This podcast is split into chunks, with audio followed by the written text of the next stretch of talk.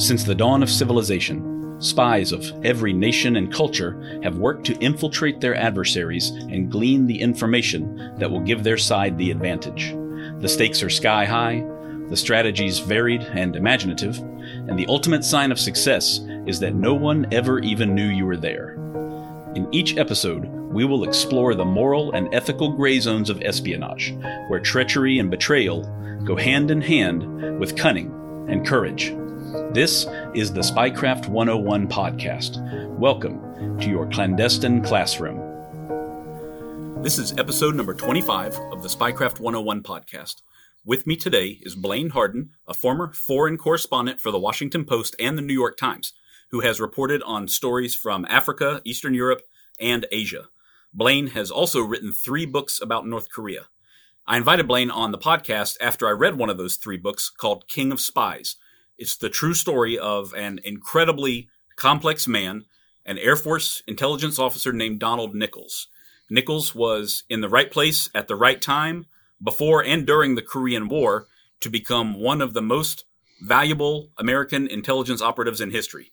But he also witnessed and participated in brutal war crimes and carried his own personal demons along the way, which eventually destroyed him. I've read a lot of books on the history of espionage over the past few years, but King of Spies is easily one of the most readable and least known stories I've ever come across. I love this book, and I know that you all are going to find this story as fascinating as I did. So, Blaine, thank you so much for taking the time to share this story with me today. My pleasure.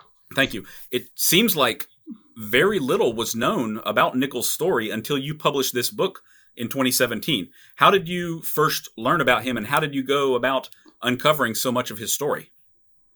I learned about him from a North Korean fighter pilot hmm. who defected from North Korea in 1953 in a Soviet made MiG and landed at a U.S. Air Force base near Seoul, jumped out of his MiG and said, Take me to your leader.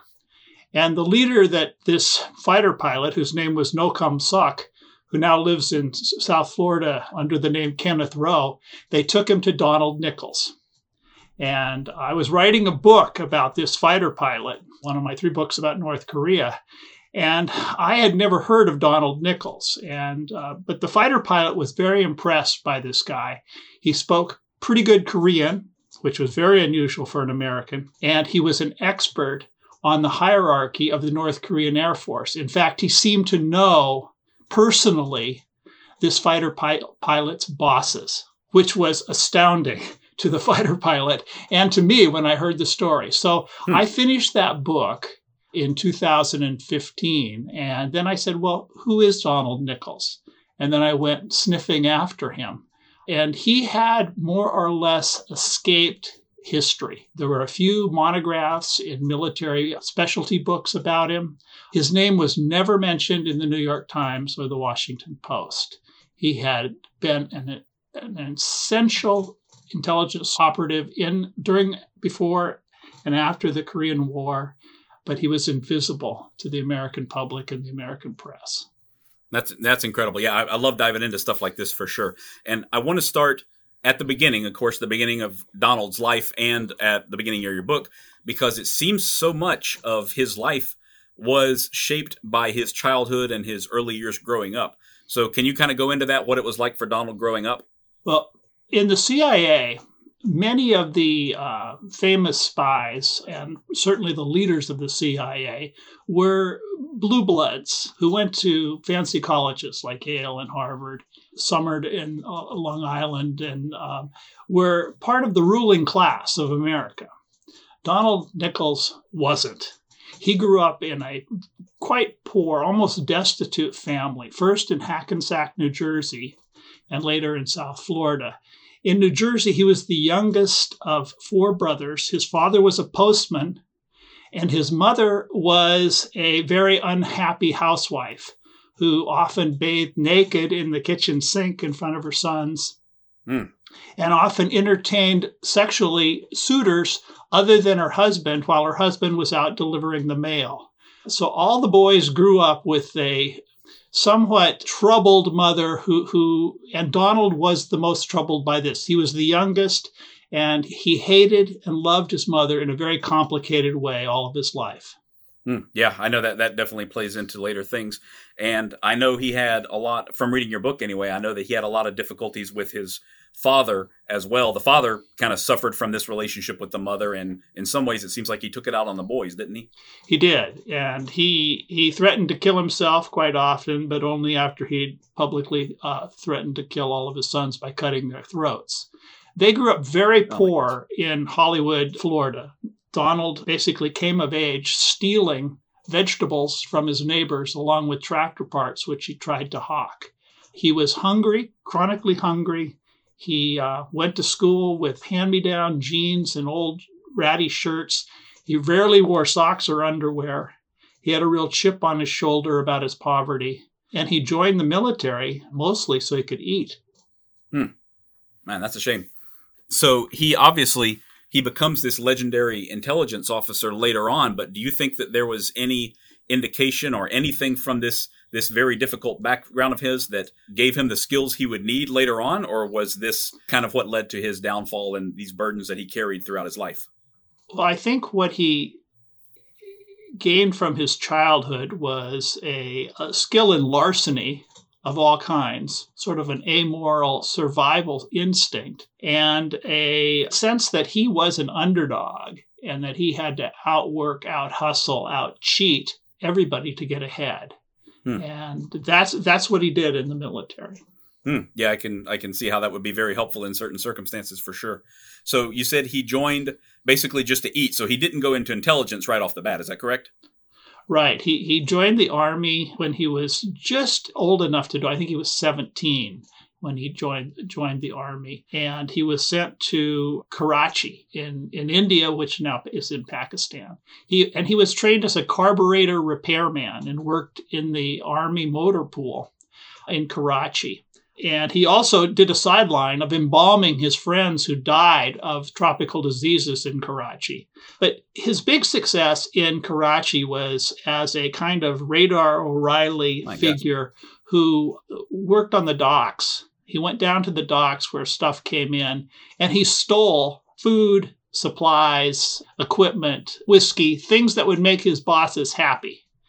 And he learned an important lesson that if you Please your bosses by getting them what they want. They never question your methods.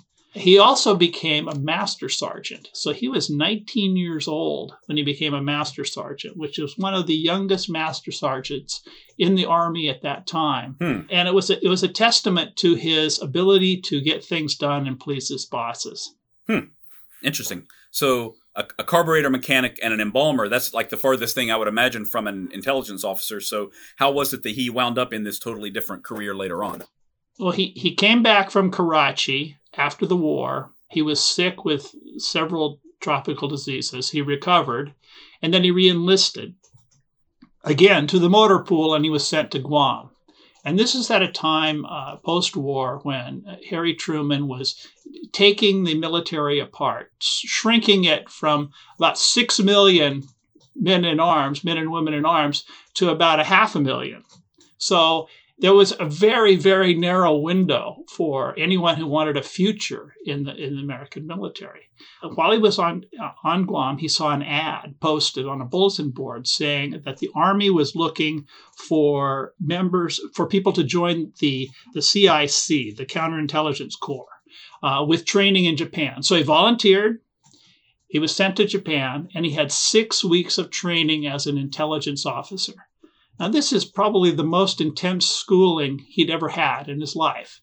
He dropped out of school when he was in seventh grade. So, with six weeks of training as a spy, he was then sent to Korea. Hmm. Okay, and this is in what, 1947 or so? Is that correct?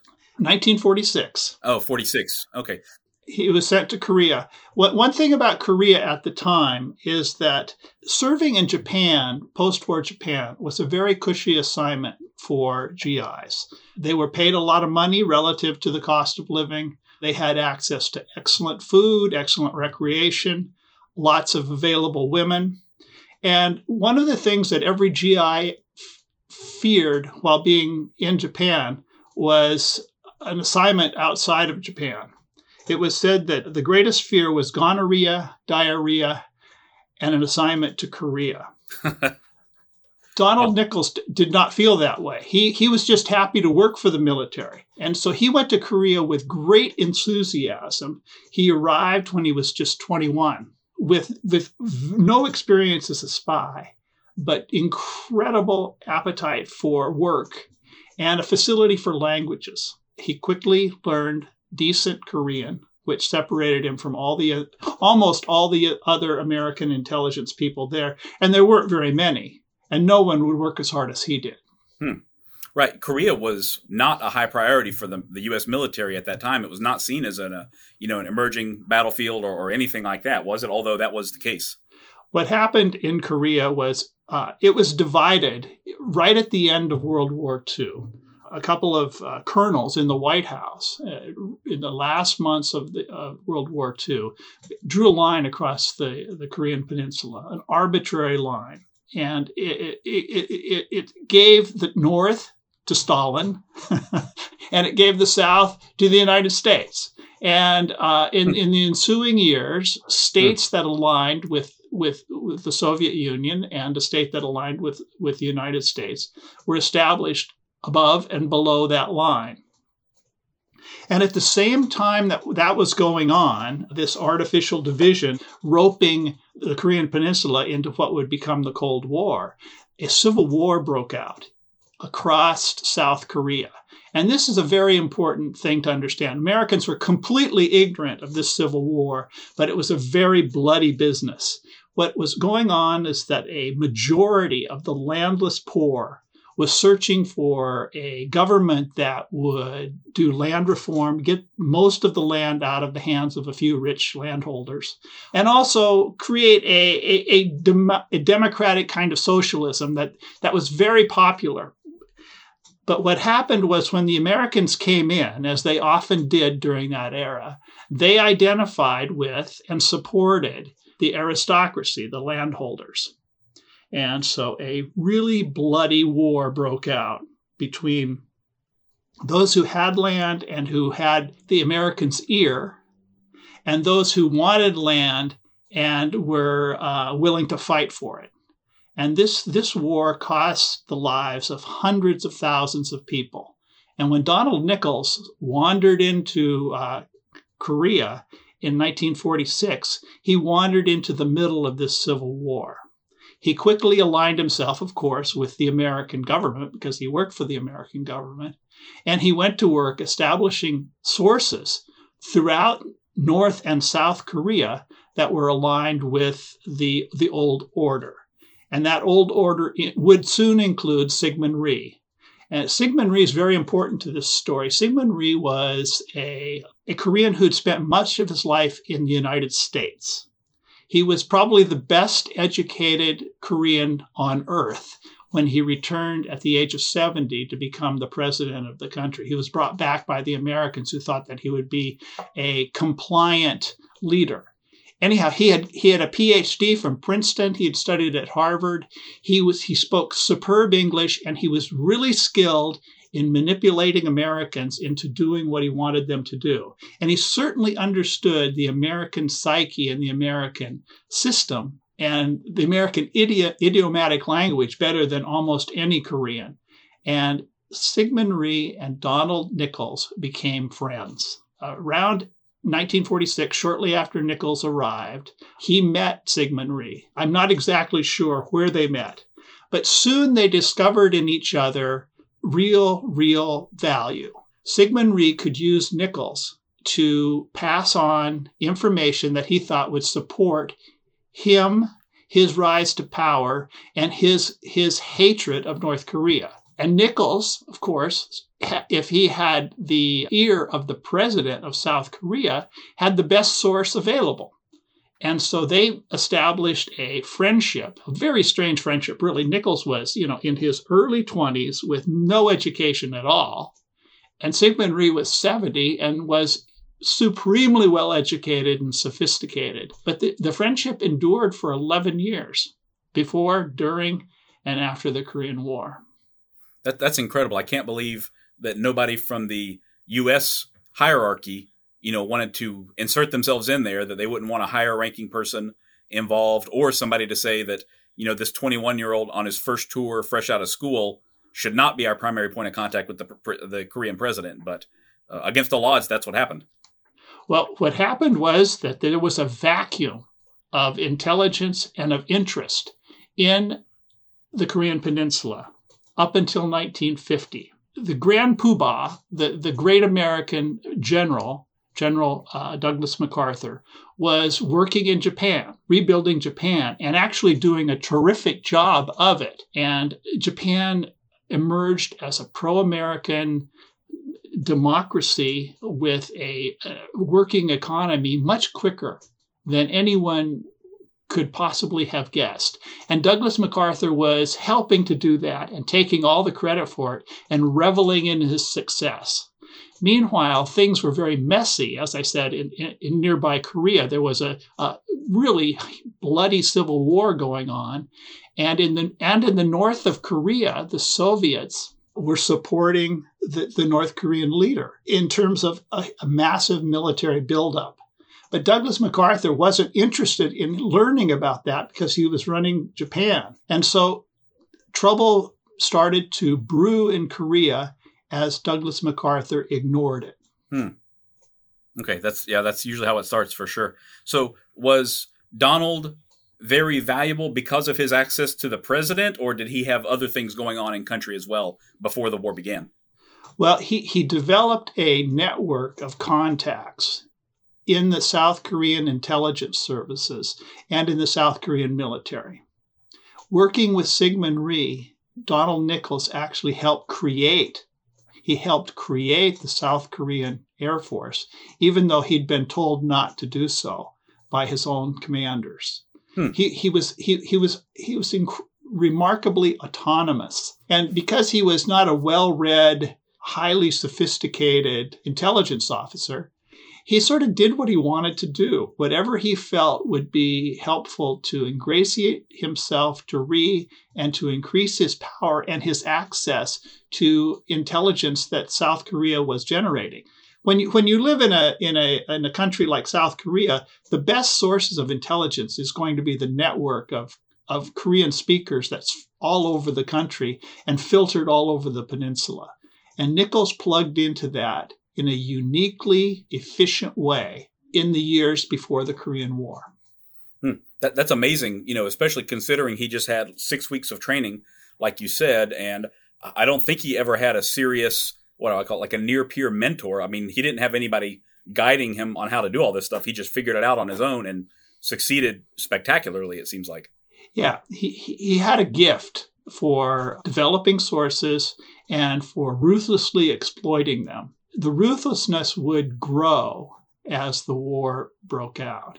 Now, what what's important to understand is that the Korean War, which started in June of 1950, was was was a big surprise to the United States, the White House, Congress, and the American people. It was a shock, but it was not a shock at all to Donald Nichols, for more than two years, he had been reporting in hundreds of intelligence reports that the Soviets were bringing in tanks, aircraft, heavy artillery, and training supervisors from the Soviet Union, and that they, they had evacuated people from the border. Since I wrote the book, I've got access to more documents that show that Nichols was giving almost daily reports about a imminent military invasion.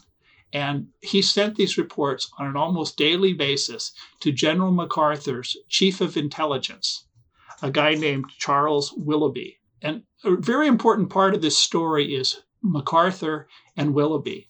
MacArthur was a five star general at that time. He was entering his eighth decade. He was more than 70 years old of, of magnificence. He was what he suffered from from an ailment that one of his biographers called peacockery, which, which was a combination of pride and arrogance. And he hated to be told what he did not know. His chief of intelligence, uh, Charles A. Willoughby, was an expert in giving MacArthur a bath in his own preconceptions. He never told MacArthur bad news. So all these reports were coming in from Nichols, Mm. hundreds of them over two years, that the Korean Peninsula was on the brink of a major world war. and Willoughby didn't tell MacArthur or downplayed all of these reports. Wow. In fact, Willoughby was so upset by Nichols' reporting that he tried to get Nichols fired and thrown off the Korean Peninsula in the months before the war broke out. My gosh, that is about as backwards as it can get. I mean, I guess it's easy for us to say that in hindsight, but it still seems like you can't just disregard, like you said, hundreds of written reports from a person on the ground just because you don't like the idea of it. The CIA would later describe the failure uh, by Willoughby and MacArthur to prepare for this invasion as one of the most consequential and catastrophic intelligence failures in American history. Yeah, that, that certainly sounds right for sure. I know it was a total shock when everything went down. But before the war even began, I know a minute ago you mentioned the the very brutal civil war that was taking place there that was getting no international attention at all. So how was Donald involved or aware of everything that was going on with uh, executions, torture, imprisonment, everything else that was happening at that time? Because Nichols was very close to Syngman Rhee, he had complete access to what Rhee's intelligence forces were doing to conduct this civil war against Rhee's political enemies. And with this access, he would sit in on torture sessions. He attended mass executions. There are photographs of him standing and watching and taking photographs as people are shot to death. I found a picture of him standing on the roof of the uh, of the South Korean Army headquarters in Seoul, standing next to a bucket containing a severed human head. Nichols wrote in his autobiography that very often he would have these heads preserved in gasoline in buckets in his office. My gosh. He lived in, in a real netherworld of violence and, and terror as, as Rhee fought against his political enemies. This was all in the war that predated what we call the Korean War. Hmm. Was he participating or encouraging this kind of stuff in any way, or was he just observing and reporting? I mean, He was being next to gathered- a, a severed he head wa- is incredible to me. As far as I know, he was not chopping people's heads off. He was not torturing. He was not doing water torture himself. But he was in the room when it was going on, and he was gathering whatever intelligence this torture produced. He would claim that torture was effective. Later, the United States now believes it's not, based on evidence. But in any case, Nichols was there and he used it and he actually lied about his presence at, at, at mass killings that were done by the South Korean military. He, he lied about it all his life, lied about it in his autobiography. And I found in my reporting for this book, I found that he was, in fact, on the ground at one of the great mass killings in, in Korea during the Korean War. And uh, he, he said that it occurred at a different place. Um, and never uh, acknowledged that he was there. And he never reported it, that it occurred to his superiors. That killing was later blamed on North Korea. And in the, the, the U.S. histories of the Korean War, the most prominent military history that's been written, it is still blamed on the North Koreans. Wow, and this were South Korean troops or South Korean police executing their own citizens in mass. Yes, Wow, wow by wow. the thousands. thousands. My gosh, and he was just there taking photos, taking notes, and then, I mean, did he report all of that to through Willoughby, or did he keep that one to himself? No, he did not Ah, report that. okay, This was during the war. okay, okay. I see. Yeah. he, he was in a, in a strange position. If he would have reported this occurring, it would have gone up the chain of command because the war had started and there was a different set of, of, of army commanders in place by that time. If he had reported that he was there, it would have reflected badly on Rhee and it would have damaged Nichols' relationship with Rhee, which was one of his key power sources. So Nichols was very much compromised as a as an intelligence gatherer by his desire to be a big, powerful young spy on the Korean Peninsula during the war. Hmm. Yeah, that makes sense. He was way too close to it and way too involved to be impartial in any way, and he didn't want to lose his meal ticket in Rhee. Doesn't Yeah. sound like. Right. When I say big and powerful, I should also clarify a little bit about what Donald Nichols looked like. yes. I was just about to ask you about that. He was not a, a movie star kind of guy, despite his, you know, leading role on the ground there in Korea. Right. He, he was about six foot two, and he very often weighed up to 260 pounds.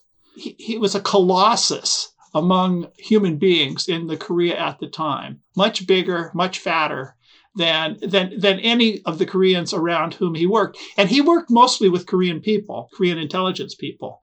He had a an eating problem. He grew up hungry and he loved sweets and he would drink up to a case of Coke a day and boxes and boxes of Butterfingers or Hershey's if he couldn't find Butterfingers. That's a healthy diet for sure. That's that's so rare for people to be obese back then. So he must have really stood out in every way imaginable. Yeah. I talked to Korean intelligence peers of Donald Nichols who are now in their 80s and 90s.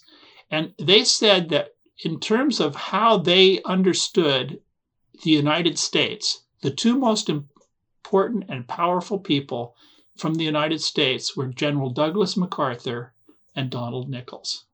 Mm. That, that's incredible that he's so unknown to us and he was such a pivotal figure to this, you know, this this wartime period that we're all very familiar with. And, you know, just now 2017, a few years ago, was when his name started to make it out through your own reporting. Yeah. There were three key intelligence units as the war progressed. The war went from 1950 to 1953. One of them was Army intelligence, called G2. One was the nascent CIA, which was scrambling to get more people on the ground and to figure out what it should do. And there was the organization that Donald Nichols created. It was simply called NIC. And it consisted of, as the war went on, about eight or 900 people, most of them South Korean intelligence operatives, about 100 Air Force, U.S. Air Force people who worked for Nichols. He had his own secret base and it operated on the rules that he set. And he reported only, he only reported to the general who was in charge of the U.S. Air Force for the Korean War. His name was General Earl Partridge. Partridge discovered Nichols just as the war started. He thought that he was really, really efficient so he, he, he created a command structure. It's called a stovepipe command structure, where Nichols would report only to him. He didn't have to report to lower ranking generals or to colonels or to captains. And when the war started, hmm. he, he was the equivalent of a master sergeant, but they quickly promoted him to major. Right. Yeah. He went through, I think he was a warrant officer for a little while. Is that correct? And yeah, um, that's right at some point he had he had actually switched over to the new Air Force, which had split off from the Army at that time, right? So he was in a different service. That's right. At this point, that, that's right. Yeah, so they just I guess it was all Army personnel that switched off with the Army Air Corps, Army Air Force into the brand new U.S. Air Force at that time, but not a big surprise there, I suppose.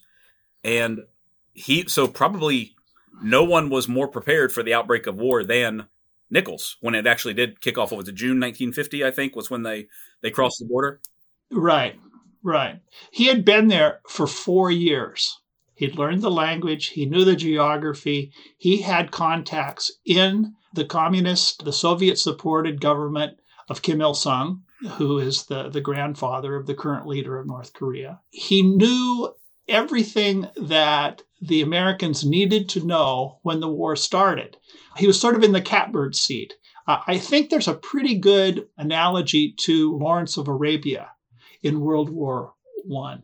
Lawrence of Arabia spoke local languages. He was an expert on the religion of, of the Middle East. He uh, knew the, the leaders. And when war broke out, he was uniquely positioned to help the British figure out what to do. And the same thing was true of Nichols, except that Nichols probably didn't speak Korean uh, nearly as well as T.E. Lawrence spoke Arabic. And also, Nichols was nobody's scholar. Hmm. One of his nephews told me that, as far as they knew, he never, never read a book. So he was a, he was an hmm. operative with with incredible instincts, incredible skills, but no real context for what he was up to. So he was more like a gangster than than an intelligence. You know, we think of intelligence people like Smiley from John le Carre, who are constantly thinking of the global uh, context for these things. They're very sad because spying is such a nasty business, but they do it anyhow because they love their country. Mm-hmm. Nichols wasn't that kind of reflective man. He was he was an, uh, an action oriented, amoral operative. Right, and he I mean he got results as well, which is what kind of overshadowed a lot of his bad behavior. And there there was a lot of bad behavior for sure, but as long as he kept producing, uh, for the most part, he was able to kind of sail through. I guess you could say.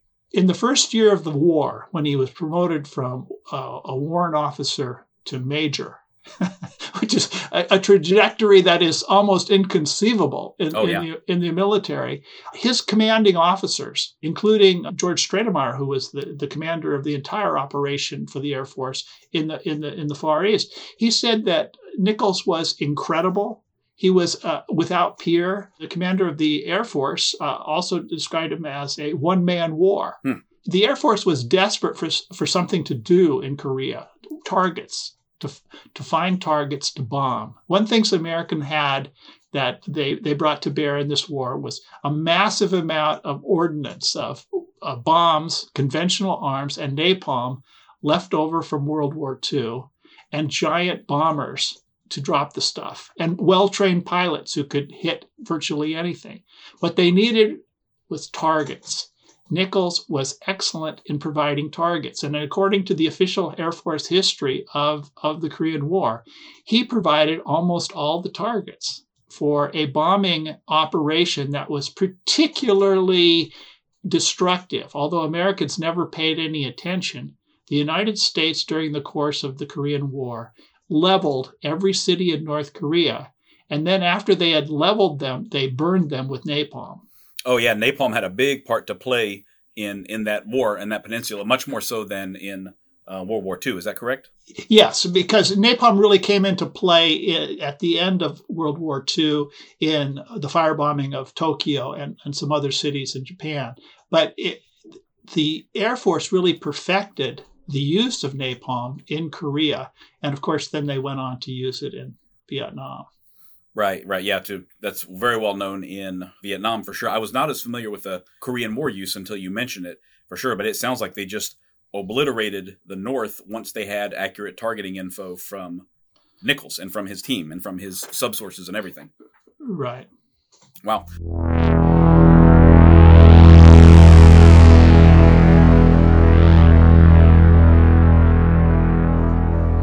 Well, uh, before we go on, I want to take a moment to fill you guys in on the newest tool that I'm wearing and carrying in daily life. It's the Donovan non-metallic knife from Black Triangle. If you aren't familiar with Black Triangle, then you're really missing out. I love these guys because they put the dagger in cloak and dagger. If you've been following me for a while now, then you probably already know why Black Triangle is called their newest non-metallic knife, the Donovan. It's named after General William Wild Bill Donovan, the head of the U.S. Office of Strategic Services during World War II. Under Donovan, the OSS was unconventional, unexpected, and highly effective, just like Black Triangle's tools.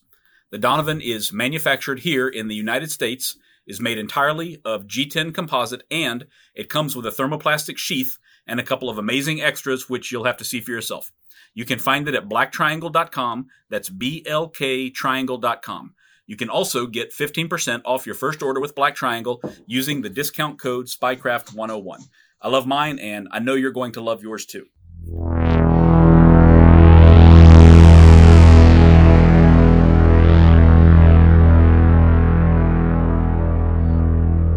So, Blaine, we talked about the napalm and the targeting, and it sounds like nobody was a better targeter than Nichols, but he also had these a couple of like incredible recovery missions that he took part in during the war that he kind of led. So, can you talk about these intelligence coups that took place behind enemy lines?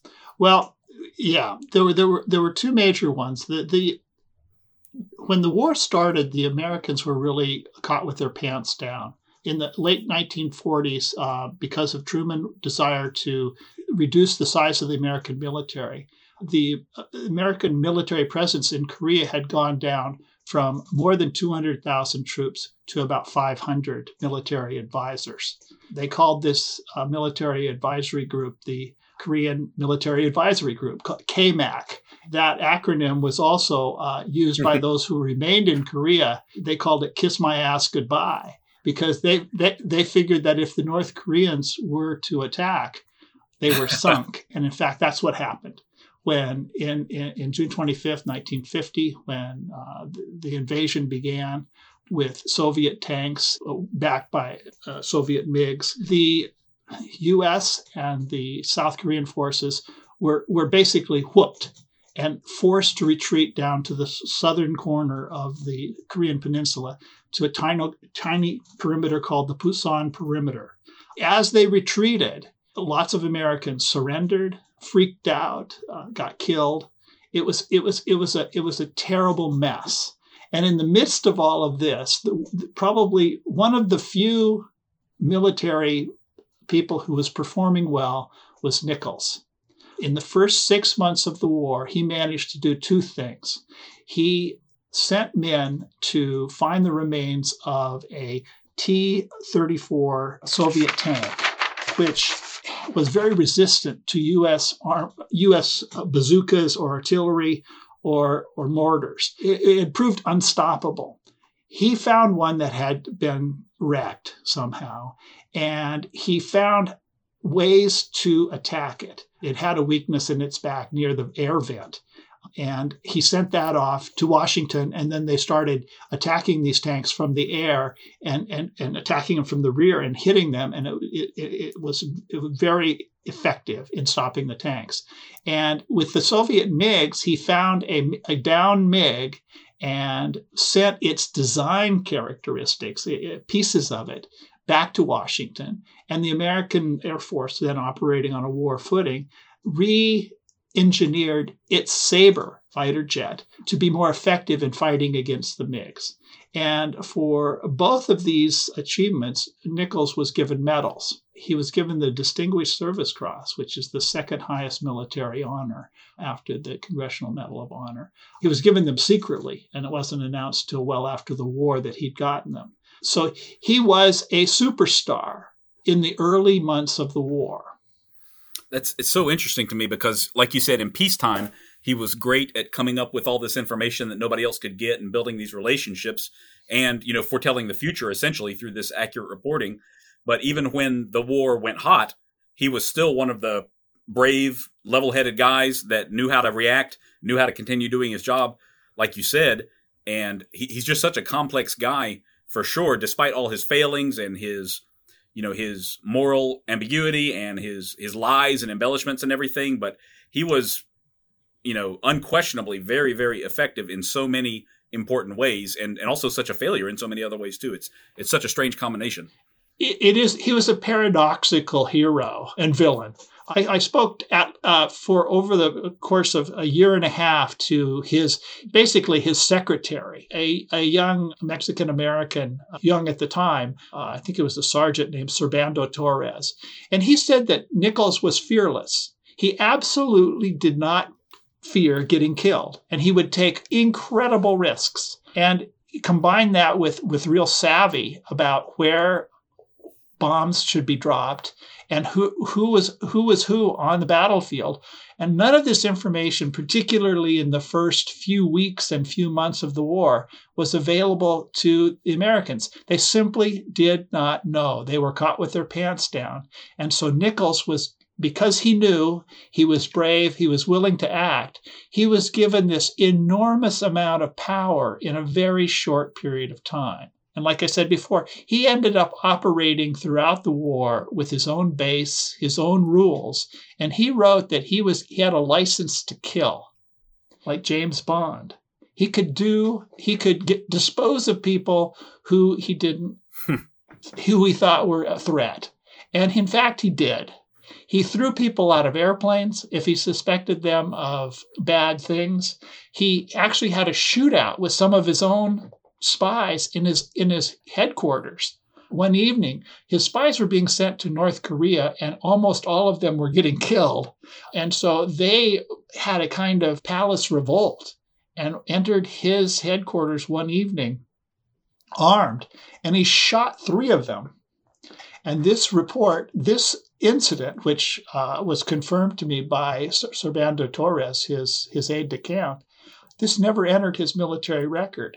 He could shoot three of his subordinates in his own headquarters, and it never got into the official military record. That's incredible, incredible stuff. So, well, was was the reason for this that I, I, don't know? Was it that nobody really cared about the Koreans because they weren't Americans, or was it because he controlled the reporting himself, or what do you think? I think it's a combination of those two things. It, it, the first thing you said hits at a very important point. The the death toll for Korean nationals in fighting in conjunction with the Americans, particularly in conjunction with American intelligence, was hugely high. The CIA later acknowledged, actually, re- relatively recently acknowledged, that the death toll from its efforts to gather intelligence uh, was, you know, just unacceptably racistly high. And so many Koreans got killed to no effect. And Nichols was was very wasteful of human life, particularly if it was Korean life. So that that's one that's one element of it. The other element of it is that that Nichols was so successful. He had a very long leash, and people just weren't watching what he did. He just they didn't care what he did as long as he produced results, and that's what he he he, he wrote that in his autobiography. His autobiography, by the way, is full of lies, but it's also full of incredibly valuable information yeah, it's it's so strange to me because, like you said, you're you're able to verify through Torres and others that he he did this remarkable stuff, you know, in combat, in peacetime, everything, and he still was unable to just lay out the facts of what he had actually accomplished. He had to embellish in so many ways or outright make up stuff for his autobi- autobiography. Was it a, a need to impress people or just uh, his longstanding, you know, living a double life, or, or what do you think exactly? He loved medals. He really wanted to get mm. medals. And he, in fact, wrote up the reports of his, I mentioned the MiG success and the success in the T 34 tank. But there were several other adventures that he had, and he wrote up accounts of the adventures for the, to get the medals. And he described himself in the third person. And he fictionalized at least two of those. He was not on the scene himself personally at the at the collection of data on the MiG or the T-34. He was at a distance uh, in an airplane or far away from bullet fire, but he placed himself at the scene and that helped him to get the Distinguished Service Cross and the Silver Star. Yeah, but but that was also typical then yeah, of, bet, yeah. of commanding officers who very very often collected the medals for the on the ground achievements of underlings. Right, right. That's so unfortunate because he. I mean, I'm, I'm, guessing that he he put the mission together. He did find the T-34s. He trained up the people and sent them, and it was a successful recovery. And that wasn't good enough for him as the commander. He also had to say, "Yeah, I was right there inside the turret with them, you know, dodging right. machine gun fire." It's just, just he wrote up the reports that said exactly that. Yeah, just it's just really unfortunate to cast a pall on all the good work you're doing with these, you know, things, these lies that eventually come out into the light of day. Right. But that was sort of the uh, modus operandi at the time. Yes, yes, that's unfortunate, but I think you're true. It makes you, it really casts a lot of a doubt on so many things that he he talked about himself. So the the war, there were two huge surprises, I guess, from my perspective. That's the initial invasion from north to south, of course, but then the when the Chinese entered the war, a few months later, just when it was starting to go really well for South Korea and the United States. So Nichols was he prepared for the uh, the Chinese invasion as well? Nichols was not well informed of what the Chinese were doing, in part because the Chinese were were much more clever. They didn't use radios. They moved quietly and almost invisibly for several weeks through the backcountry in, in along the Chinese border and into North Korea. There were soon reports that they were there, but Nichols was not privy to those early reports. Again, they were ignored by uh, MacArthur and Willoughby, and another intelligence failure by the U.S. Army. But Nichols was not a key intelligence figure in, in detecting the Chinese invasion. But once it started to occur, and uh, MacArthur was soon fired in this in uh, actually before the second year of the war started. Nichols continued to rise in power because the war had turned into you know a major world conflict, and Nichols was still well placed. So he what he developed during the second and third year of the Korean War was a network of of bases on islands on both sides of the Korean Peninsula, where he sent spy outfits that would then slip in and out of North Korea on on boats. And this was his his the peak of his powers when he I think he had more than 20 of these bases operating at the same time. And he was sending in hundreds of agents and then extracting them to gather information about what was going on in the North Korean military. And he was getting good information as I said at the beginning of, our, of this podcast, when a fighter pilot defected just at the end of the Korean War, the fighter pilot met with Nichols and was astonished to know that Nichols understood the command structure in detail, and he actually knew the key personalities from conversations and letters, the key uh, commanders of the, of the North Korean Air Force. He was incredibly well placed. After the war, was over, Nichols was in fact a key figure in a North Korean show trial.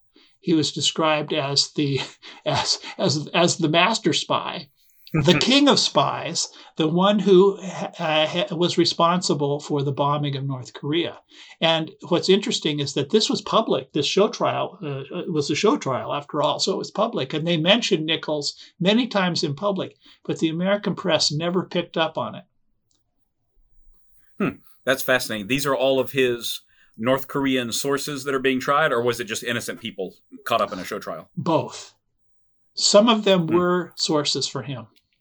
Okay, yeah, that's that's unfortunate what happens at the end there, but it, it blows my mind that, like you said, at the peak of his power, he had twenty island bases, he had hundreds of agents working for him, and he's a well, I guess like a 23, 24, 25 year old working all this out by himself, just getting you know unlimited funding, unlimited manpower, unlimited bodies to throw into the the meat grinder up there in North Korea, and just gets everything he wants and gets a lot done with it. Yeah, he had his own base outside of uh, of Seoul. It was secret. Its existence was known to South Korean intelligence people, key figures in Rhee's government, and a few U.S. senior commanders. And in this in this base, which is now a, a part of a a high rise residential center in suburban Seoul. He was a lord. One time, North Korea sent a, an assassin to kill him. And he personally, uh, he was made aware of this guy and he went out and shot him. And then he was buried on the hillside not far from his office. Oh my gosh. Nichols just had this guy buried and just moved on after that. That was it? Yeah. Wow. Wow. Although Nichols was, for much of the rest of his life always convinced that the North Koreans still hated him and were still after him and were still sending agents to try to assassinate him. Hmm. Yeah, that uh, that type of paranoia is unfortunate, but it's when it's already grounded in in more than a kernel of truth. In his case, I can understand why he would be, you know, spend so many years anxious after that. Yeah. So on that note, of course, the the Korean War it eventually winds down into this uneasy stalemate ceasefire, you know, that continues to this day and kind of ended with a whimper, a whimper rather than a bang. But what exactly happened to Nichols? Because I know that, like you said, he was the king of spies for a while there, but that did not last by any stretch. Well, it lasted for a pretty long time, actually. Nichols was in place as this powerful figure for 11 years four years before the Korean War started, three years of the war, and four years afterwards. And during the four years after the war, he continued to be a close confidant of Syngman Rhee, who at that time was turning from an authoritative leader who uh, was popular and who the Americans supported into a murderous dictator that the American hated and, and also was becoming increasingly unpopular unpopular to the Korean South Korean people. But Nichols stuck with the the the gal that brung him, so to speak, and was very loyal to Nichols. I mean, was very loyal to Syngman Rhee. And so what he did is he got mm-hmm. involved in various shenanigans that Syngman Rhee did to try to neutralize, diminish, and in some cases execute his political rivals. There was a, famous case of a political rival who ran against Rhee and lost. His name was Bong Ro Am. And he ran and lost against Rhee, but Rhee was so upset that he got so many votes that Rhee framed him, said that he was a North Korean agent. Nichols helped supply information on this case, and Bong was, was executed. Later, the, the, Supreme Court of South Korea said that this was a judicial execution, completely inappropriate and wrong, and it, shouldn't have happened. But Nichols was involved in that. And so for four years after the war, Nichols continued to be powerful. Wow. But it did come to an end in 1957. And it was a very strange, uh, secretive end. And it, it was actually, uh, I discovered it in, in the reporting for my book sometime in the summer of, of 1957, Air Force officers came to Nichols' secret base just outside Seoul. They put him in a straitjacket and they secreted him off the base to a psychiatric hospital in Japan, where they pumped him full of Thorazine. He did not understand what was happening, why this was happening to him. The psychiatrist there, according to his military record, which I found, said that he was suffering from schizophrenia. Schizophrenia is a, uh, disease, uh, profound mental condition that very often comes on in, in early adulthood. Nichols had never, according to his military record, and many people who knew him, had never shown any symptoms of being a schizophrenic. But he was immediately diagnosed by the Air Force psychiatrist as a schizophrenic and then they put him on a plane and threw, flew him to Eglin Air Force Base in North Florida, where they gave him a lot more Thorazine, and then they gave him electroshock therapy, uh, many, many, many rounds of electroshock therapy. And then he was thrown out of the Air Force. Hmm. Wow, that's such an ignominious end for the guy, and it's so abrupt as well. Was this tied to any particular action of his? Was it retribution for some specific thing, or or what exactly? What's your theory on that? Well, the, the Air Force secretly did this. Uh, Nichols never talked about it in his own autobiography and never to any of his of his family or friends that I could find. And I did talk to lots of his relatives. There's no paper trail that says specifically what Nichols had done to receive this this treatment. He, he would say to his relatives while during and after the electroshock treatment that they were trying to erase his memory because he knew too much about what had happened in Korea. That was his version of it. But a number of, of sort of messy things had happened during his era in, in Korea. One, he was in possession of many hundreds of thousands of dollars. He used it to buy spies, to, to, fund his operations, and he was virtually unsupervised. I talked to several people who went into his office during the war and afterwards. He had a big bank of, of lockers behind his desk, and sometimes during a conversation with somebody who was about to be sent out to a mission in North Korea, he would reach behind his desk, open a door, grab a big wad of money and throw it at the guy and says, "This will do it for you." Oh my god! and so he had access to large amounts of money with no supervision. There, there some of hmm. his colleagues in the South Korean intelligence forces told me that Nichols was using that money to buy and sell various contraband things like earth movers and uh, road graders, and he was he was he was really a black market player. So that's one one of his issues. Another issue is that he continued to be hmm. very mm. close to Syngman Rhee, as Syngman Rhee was hated by the U.S. State Department, who wanted to get rid of Syngman Rhee because he was embarrassing the United States on the global stage. So that closeness to Syngman Rhee and his virtually unregulated mm-hmm. s- standard was what, another thing. And then there's the issue of, of, of Nichols' sexual proclivities.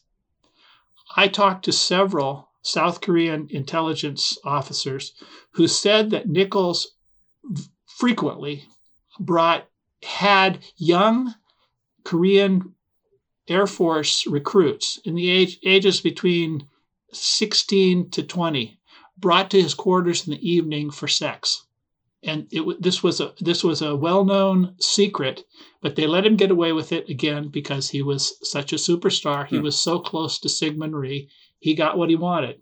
And this this uh, this was at a time when there were when homosexuality in in the Air Force was a you know for verboten and and a reason for com- dismissal and humiliation. But of course, this was more than homosexuality. This was abuse of power and could be described as rape. But Nichols got away with it for years, and so one of these problems, or all three of them, as uh, uh synergetically, might have come together to persuade the State Department, the CIA, the Air Force, or all three operating together to get rid of Nichols.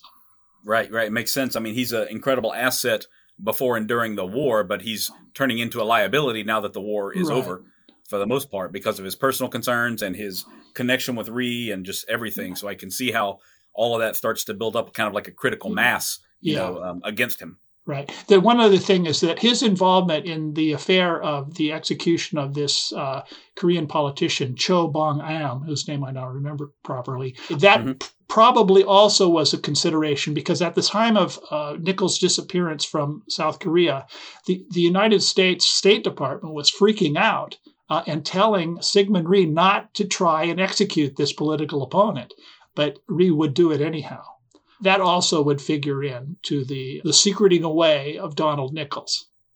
But so he returns to the United States in his early 30s.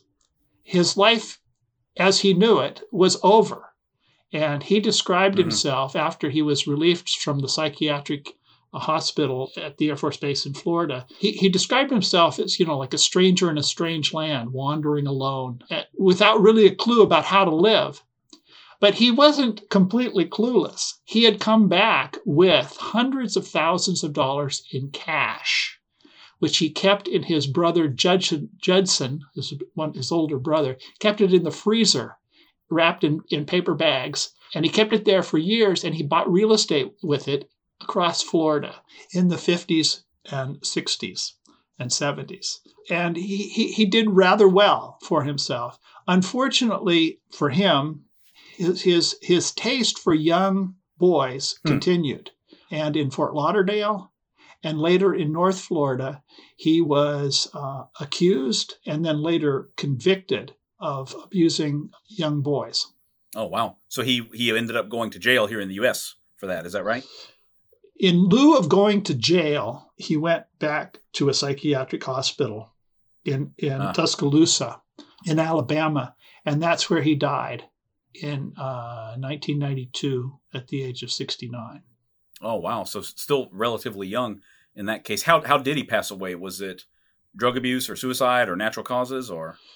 Well, his I mentioned his weight. He, his weight would fluctuate from 260 to 160, and it did so several times throughout his life. By the end of his life, he was he was a physical wreck, and he suffered from uh, some symptoms of dementia, and he just collapsed, uh, uh, apparently of a heart attack, while in alone in his hospital room in Tuscaloosa.